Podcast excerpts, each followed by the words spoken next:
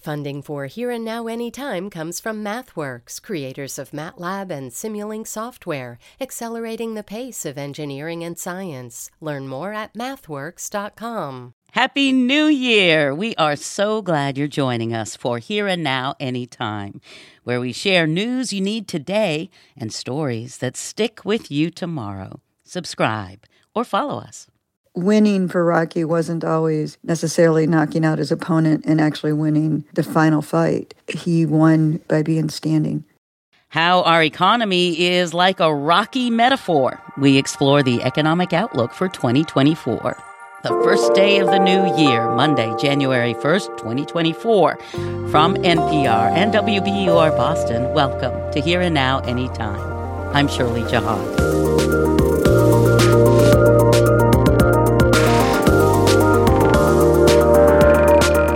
So today, we are going to explore our economic future, the year ahead, the cost of home buying, the cost of renting, the job market, and more. And then a question for you on this New Year's Day. What does blues pioneer Bessie Smith have in common with animation pioneer Walt Disney? The answer is free starting today. We'll tell you about the works of art entering the public domain. First up, we look ahead with Robin Young at the prospects of rebuilding Gaza. Now, we know Gaza is in rubble, thousands killed. It may seem obscenely early to even talk about rebuilding, but what if this is the exact time, while the world is watching, to plan for a Gaza to rise through the agency of architecture? That's the demand of the twenty twenty-one book Open Gaza, Essays and Blueprints from Architects and Scholars from Gaza and around the world, a suggestion for a solar dome over the area to produce local energy, desalinating greenhouses that would produce both fresh water and food from seawater. In two thousand nine, designers Yara Sharif and Nasser Golzari used green stitching, greening rooftops and small street gardens to sew communities in Gaza together, proposed learning rooms where people could be taught how to salvage crushed concrete and rebar for building materials when blockades kept those materials out. There are also whimsical suggestions. A carrier pigeon network? The book is from Terraform, a nonprofit research group devoted to saving endangered spaces through design. It was edited by Michael Sorkin, the outspoken American urban critic who sadly died in twenty twenty-one from complications of COVID. And geographer Dean Shariff Sharp, co-founder of Terraform and a fellow at the Aga Khan Program for Islamic Architecture at M I T. We start our conversation today with a basic premise. The Hamas attack was horrific, Israeli Prime Minister Netanyahu's bombing campaign disastrous. He has undermined a two-state solution. Hamas has rejected every peace plan and the idea of a state of Israel. The leadership is not there now. But what if? What if? Dean Sharp is in Nairobi, Kenya, where he's focusing on the needs of Sudan, as he says another place spiraling out of control. Dean, welcome. Thank you so much for having me. Well, and so sorry about your project partner, Michael Sorkin. What a, a giant he was. Uh, but in the time we have now, we are hoping to hear what we never get to hear. This is architecture and design. It's not rebuilding, which billions has been poured into in the past.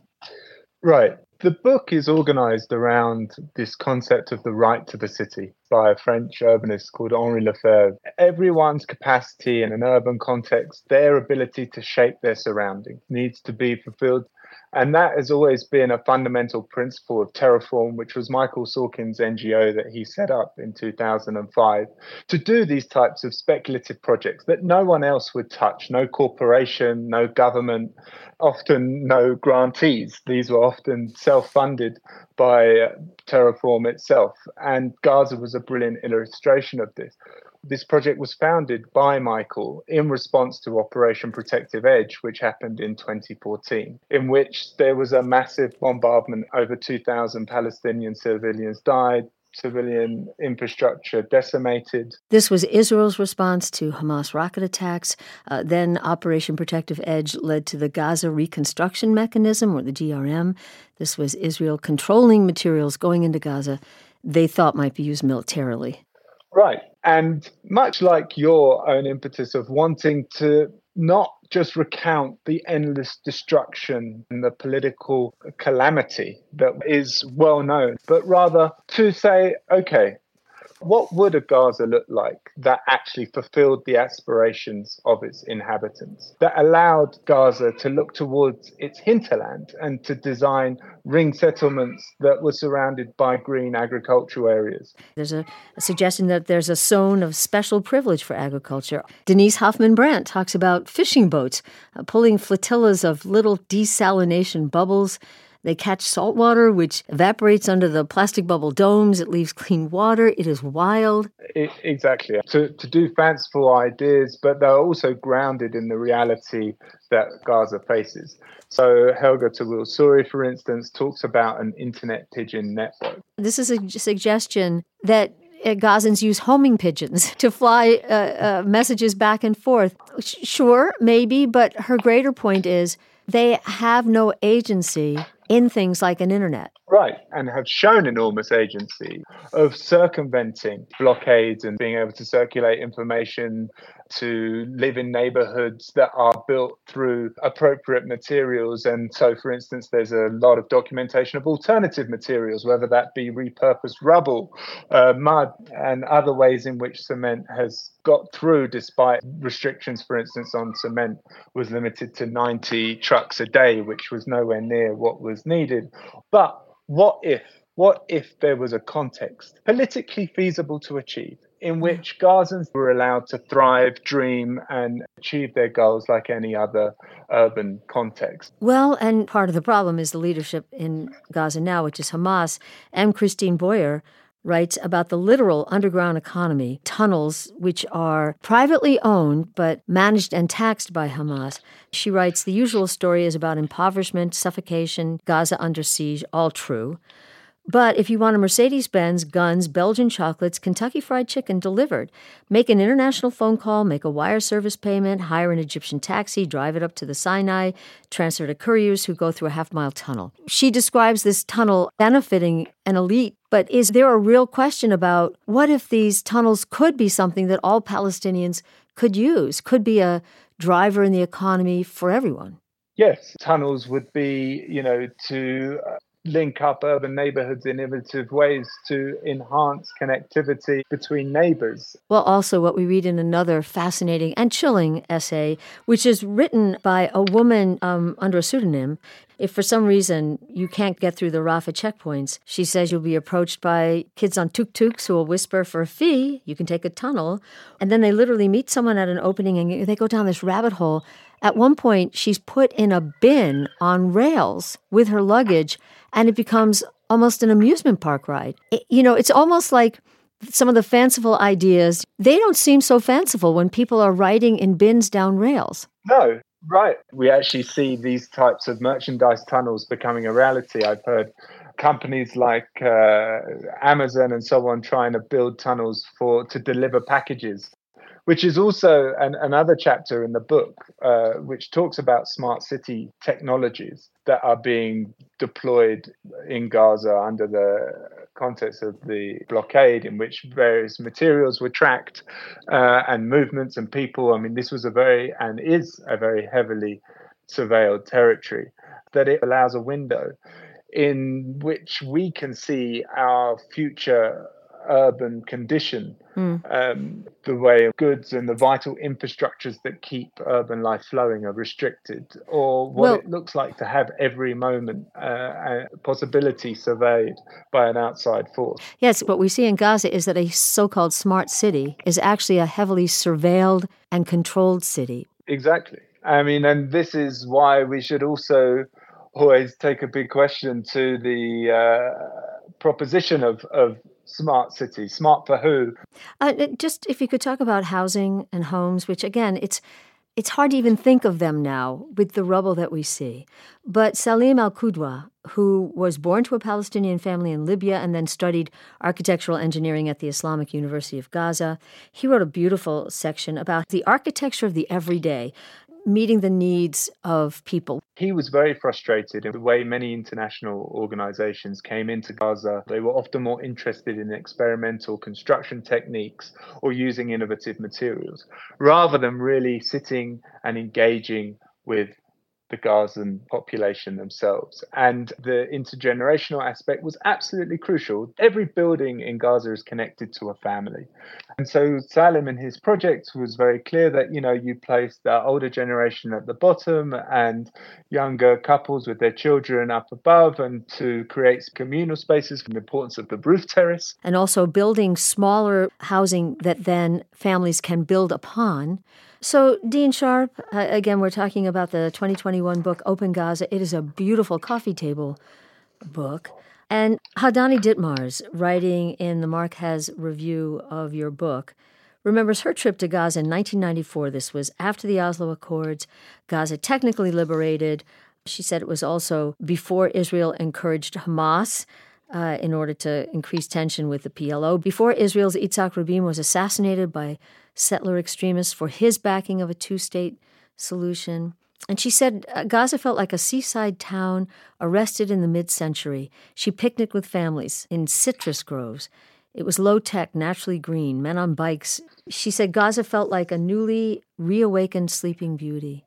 And your book also has on its cover a beautiful photo of a young man. He's mid-backflip, and behind him is the, the stretch of beach in Gaza. Just glorious. But as you write, that's some, you know, young man who participated in parkour in Gaza. Those people have left.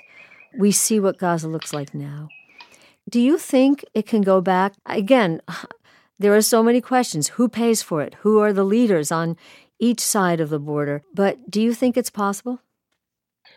In terms of the urban design, there is the capacity. Palestinians are some of the best architects and engineers on this planet. And we need to correct the very obvious injustices with a concerted political effort. This is a political crisis. We can't go back, but we can go forward. Well, and there are, as you said, certainly uh, Palestinian architects, designers, environmentalists uh, standing by, waiting to implement their ideas. Uh, Dean Sharp, who's co-editor of the beautiful twenty twenty-one book, Open Gaza, Architectures of Hope. He curated it with the late Michael Sorkin. Dean, thank you so much. Robin, thank you so much for your interest in this book.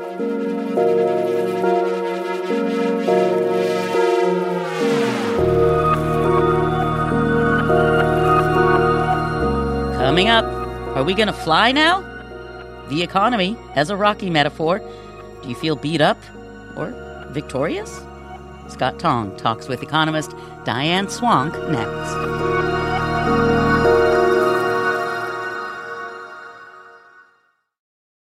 Support for this podcast and the following message come from Humana. Your employees are more than your coworkers. They're the heartbeat of your business. That's why Humana offers modern group benefits designed to protect employees and their families with dental, vision, life, and disability coverage. Humana knows every employee and every business is unique. That's why they listen to your needs and build plans with you and your team in mind. That's the power of human care. This message comes from N P R sponsor Teladoc Health. There are lots of reasons for wanting to be healthy. Family, work, living a fuller life. Teladoc Health understands. Whether you have diabetes, high blood pressure, or just need to manage your weight, Teladoc Health can help. Visit teladoc health dot com slash what's your why for more information. That's T E L A D O C health slash what's your why. Some people have dubbed it the Goldilocks economy, managing to lower inflation a little bit at a time without crashing into a recession. Doing that soft landing, as a lot of economists talk about. Well, how's that going, and where are we going as far as next year? Joining us for a look ahead is Diane Swonk, Chief Economist at K P M G, the global accounting firm. Diane, good to have you. It's great to be here.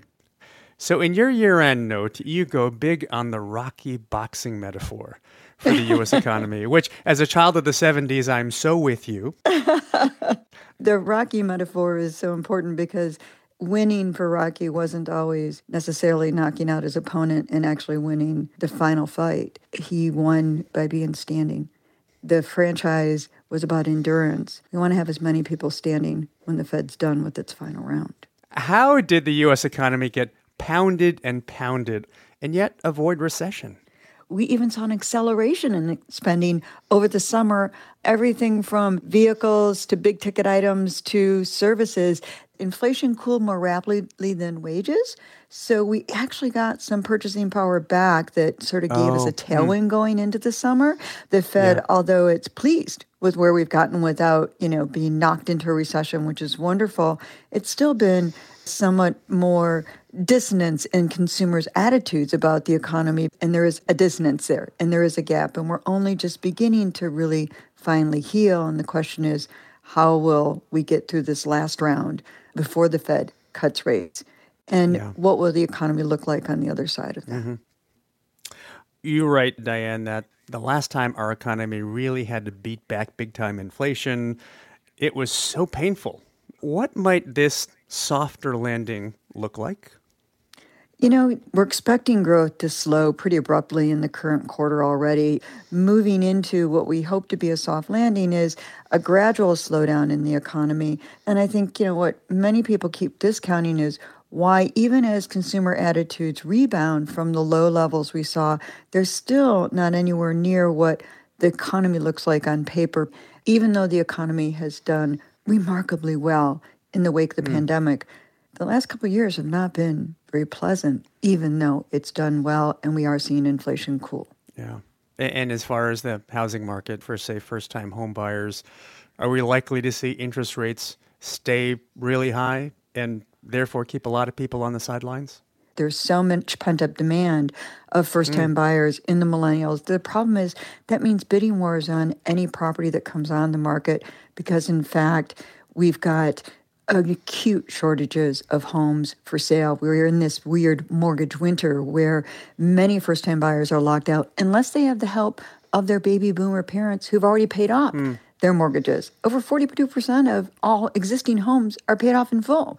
And then oh, you've got wow. over eighty percent locked in below five percent on their mortgage rate. Mm. They don't want to give up, but that is really freezing up the entire market in terms of freezing people out and freezing people mm. in place. What do you think the rent situation is going to be? Oh, that's a great question. You know, we know that rents in general have started to come down quite dramatically, but also it's very uneven. I mean, the places where it's fallen the most is also the places that saw the largest rent appreciation. And so the question is, are they still yet affordable?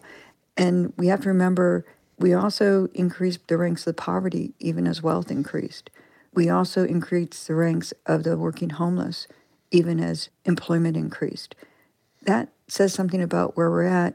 The mm. devil is in the details, and I think that's important to remember. How about the job market? You know, since the pandemic began, we've been talking about, oh, in many industries we have too many openings, not enough workers. Should we presume that's going to get harder? Paychecks and wages are going to slow down?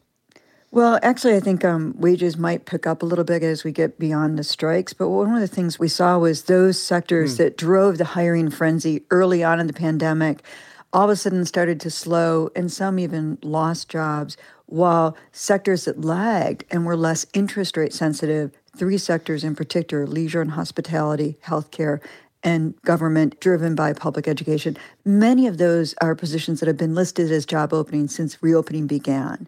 And those picked up the slack, but that narrowing of job gains concentrated in just three sectors did make the U S economy much more fragile to external shocks, which we saw in October when we had multiple strikes, the actors' strike and the U A W strike at the same time. You know, shifts and shocks have become the norm, and uncertainty has become the norm.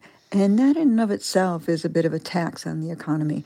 And you could get a recoil where it wouldn't be hard to, you know, have some kind of shock that pushed employment negative. We hope that isn't going to happen, and that's not in our mm. forecast, but mm-hmm. it's possible.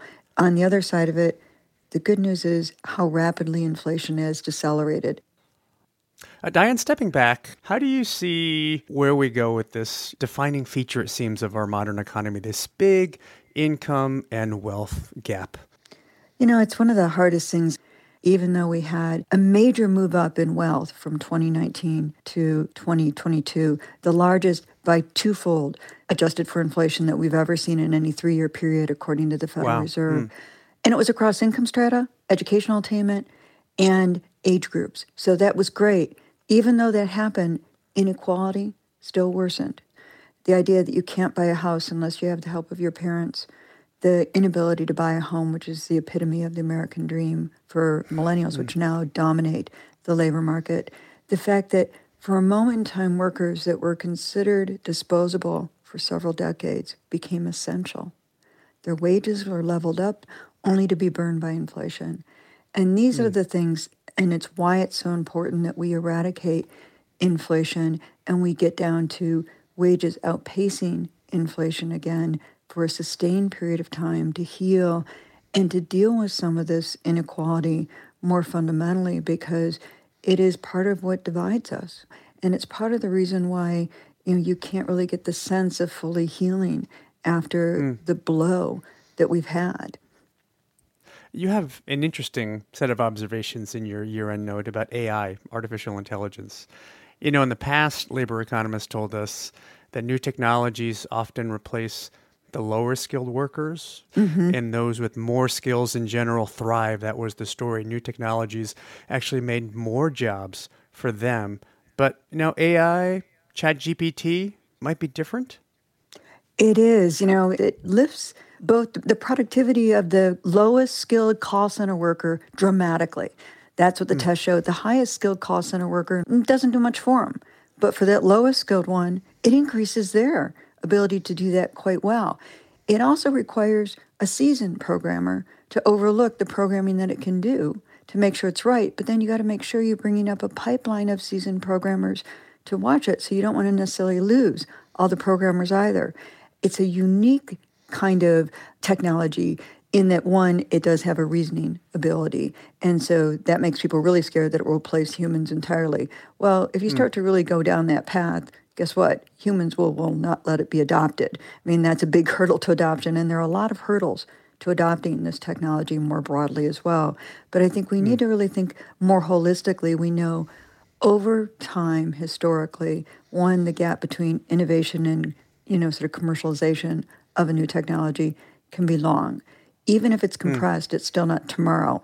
And two, we need computing power, we need energy, and we also need to understand that in order to get a technology to be adopted, you have to make sure workers don't feel threatened that their jobs are going to become eliminated mm. entirely. This issue of, you know, potential fragility in the economy that, that you mentioned, when you think of surprises that could come, external shocks, as economists like to, to put it, in twenty twenty-four. What do you think about? First of all, we've got wars on several fronts.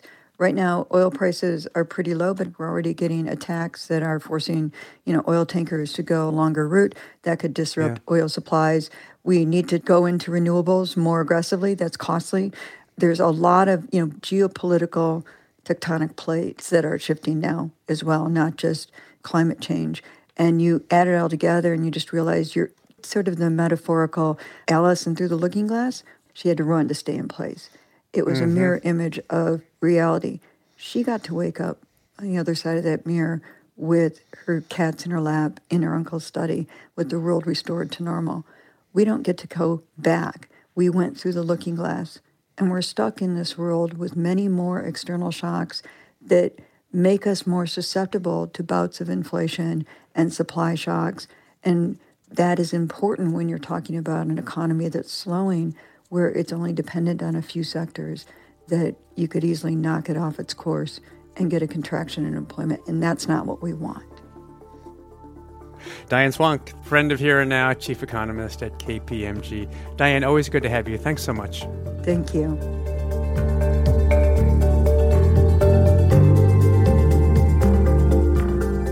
Coming up, the new year means a treasure trove of sound and cinema entering the public domain, from Disney's earliest animation to Bessie Smith's blues.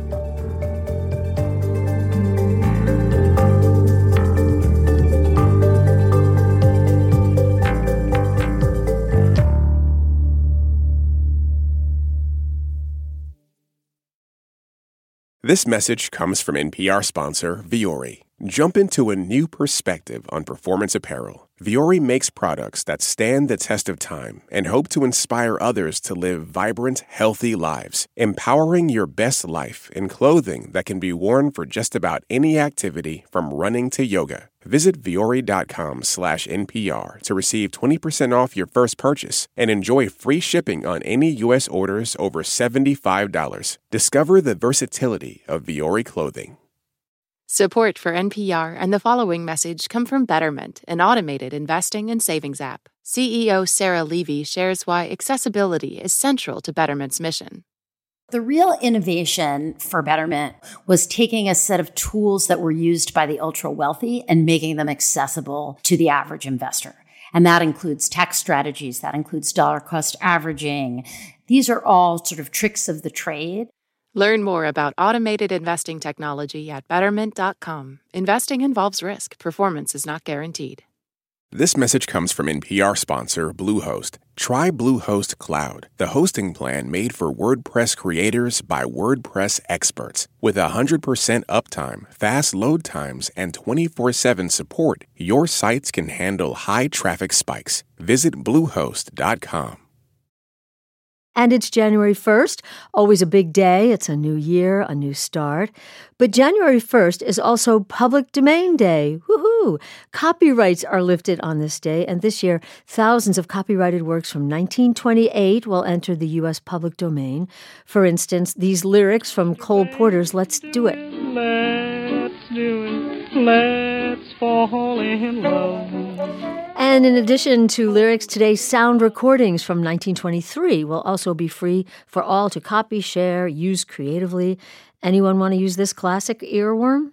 Yes, of course, we have no bananas. We have no bananas today. And of course, the big one. Our next guest says the most anticipated arrival in the public domain. I give you Mickey Mouse, or at least his image from his debut in the nineteen twenty-eight cartoon Steamboat Willie.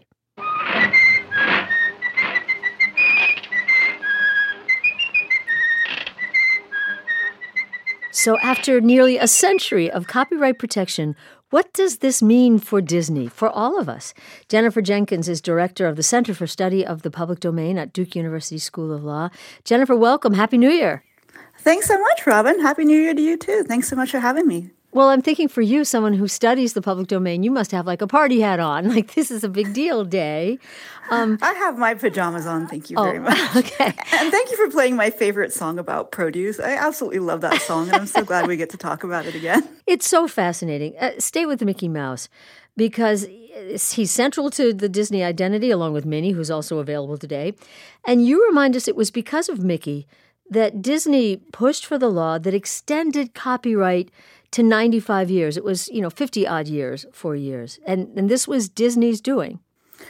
Yes, let's talk about the eight hundred pound mouse in the room. Mm. Many refer to the copyright term extension law as the Mickey Mouse Protection Act derisively, even mm. though that may be oversimplified. So yes, this is a symbolic moment for that reason, but also for the reason, the ironic reason at the same time that, it, Robin, if you were to ask me for the best use case of the public domain, who makes the most brilliant public domain remakes, I would point to Disney. Yes, you do. I would point to The Hunchback of Notre Dame and Pinocchio and Sleeping Beauty and Frozen and The Lion King and The Little Mermaid. And, you know, the list goes on and on of all of their beloved reuses of public domain works. And so that's what makes the, this, this moment such a beautiful, symbolic, emblematic, and ironic moment. You know, people might be thinking, well, what the heck do we need these things to come out of copyright for?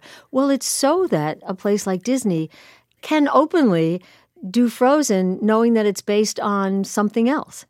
Yes, we draw from the past. Everyone draws from the past, and you cannot create in a vacuum. So you need pre-existing creativity in order to make new creative works.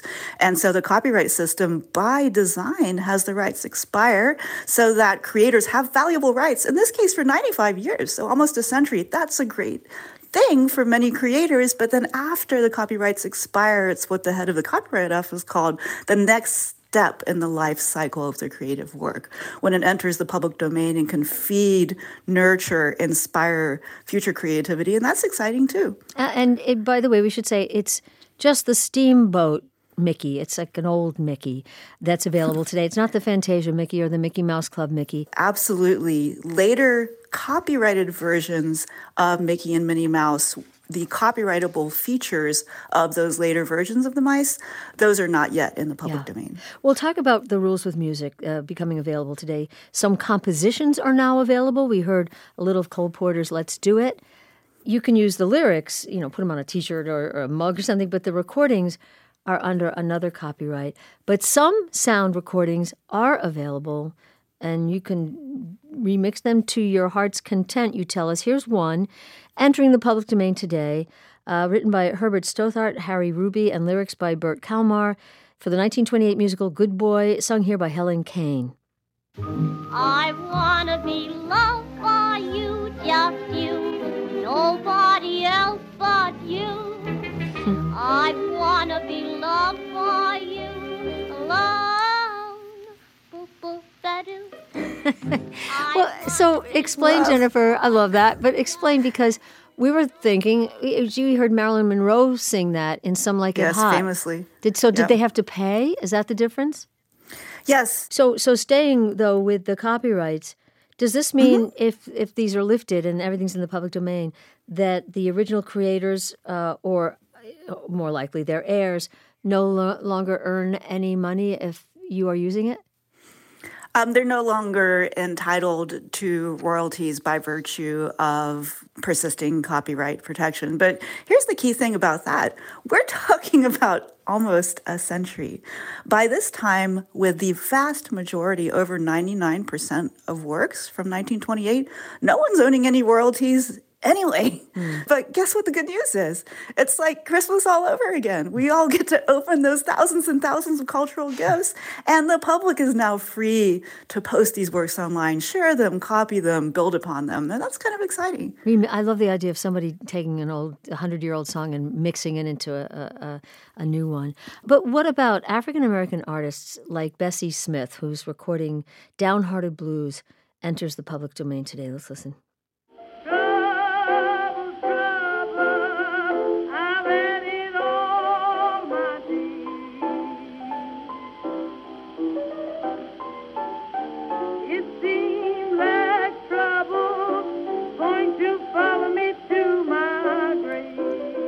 Or there's the stride piano master James P. Johnson's recording of the Charleston.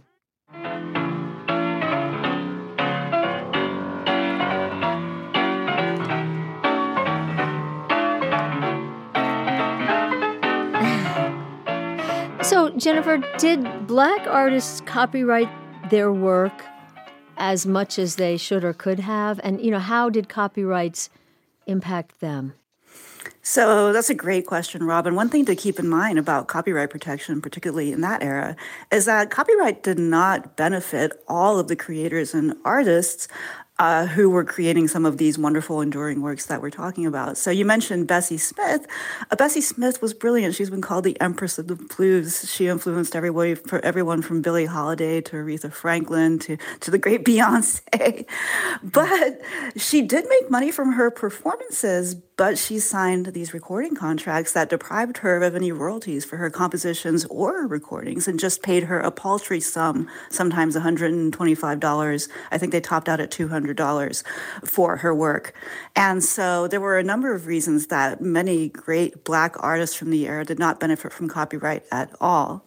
So with music, for example, until nineteen seventy-eight, music was considered to be something that you wrote down on paper. So all of these artists who did not create music in written form didn't get copyrights over their compositions. Yeah. By the time we're looking back into this time capsule to nineteen twenty-eight, a lot of this culture has been forgotten. And, you know, I've had a ball just opening the lid. Every year I get to do this. So this year is nineteen twenty-eight. Um, and, you know, looking at the cross-section of all of the cultural works from that period, both the famous ones and the ones that are waiting to be rediscovered. Is there something that just jumped out at you?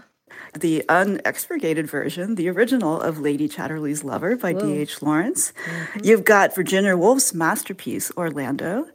And then you have, you know, some happier, sillier things like The House from the Corner, which was Tigger's introduction into the Hundred Acre Wood. And for, for cat lovers out there, I have another one, Millions of Cats, the longest running picture book in American history, which features, as the name suggests, a whole lot of cats. And so a lot of these books jump out at me for many reasons, both ones that sort of stop and make you think and ones that just bring a smile to your face. Yeah.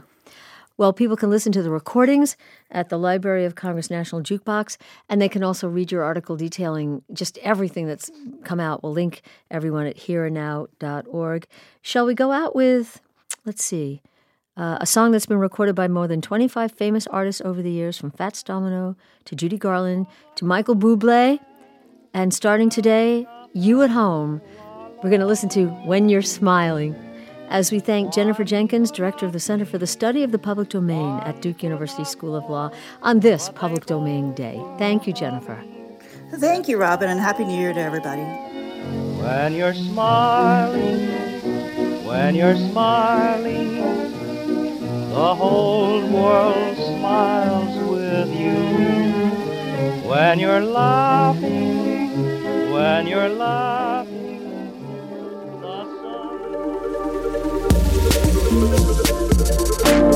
Hope your new year is off to a rousing start. We wish you the best and more in twenty twenty-four. Our show comes to you thanks to the team behind Here and Now from N P R and W B U R Boston. Our stories today are produced by Lynn Mennigan, Karen Miller-Metzen, and me, Shirley Jahad. Our editors are Todd Munt, Julia Corcoran, and Kat Welsh. Technical directors are Caleb Green and Patrick O'Connor. Mike Moscato, Max Liebman, and Chris Bentley created our theme music. Our digital producers are Allison Hagen and Grace Griffin. The executive producer of Here and Now is Carlene Watson. I'm Shirley Jahad. Thank you for being with us. Subscribe, and we'll see you tomorrow.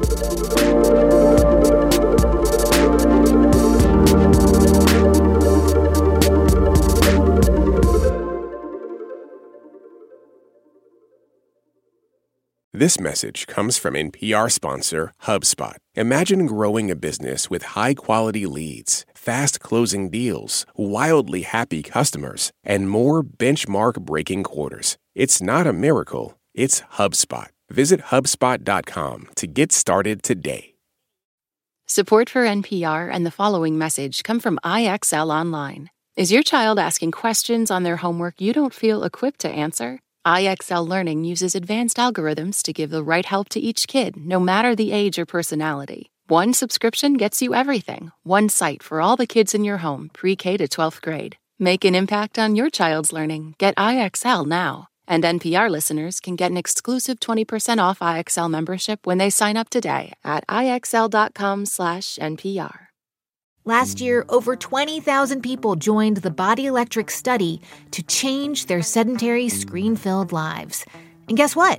We saw amazing effects. Now you can try N P R's Body Electric Challenge yourself. Listen to updated and new episodes wherever you get your podcasts.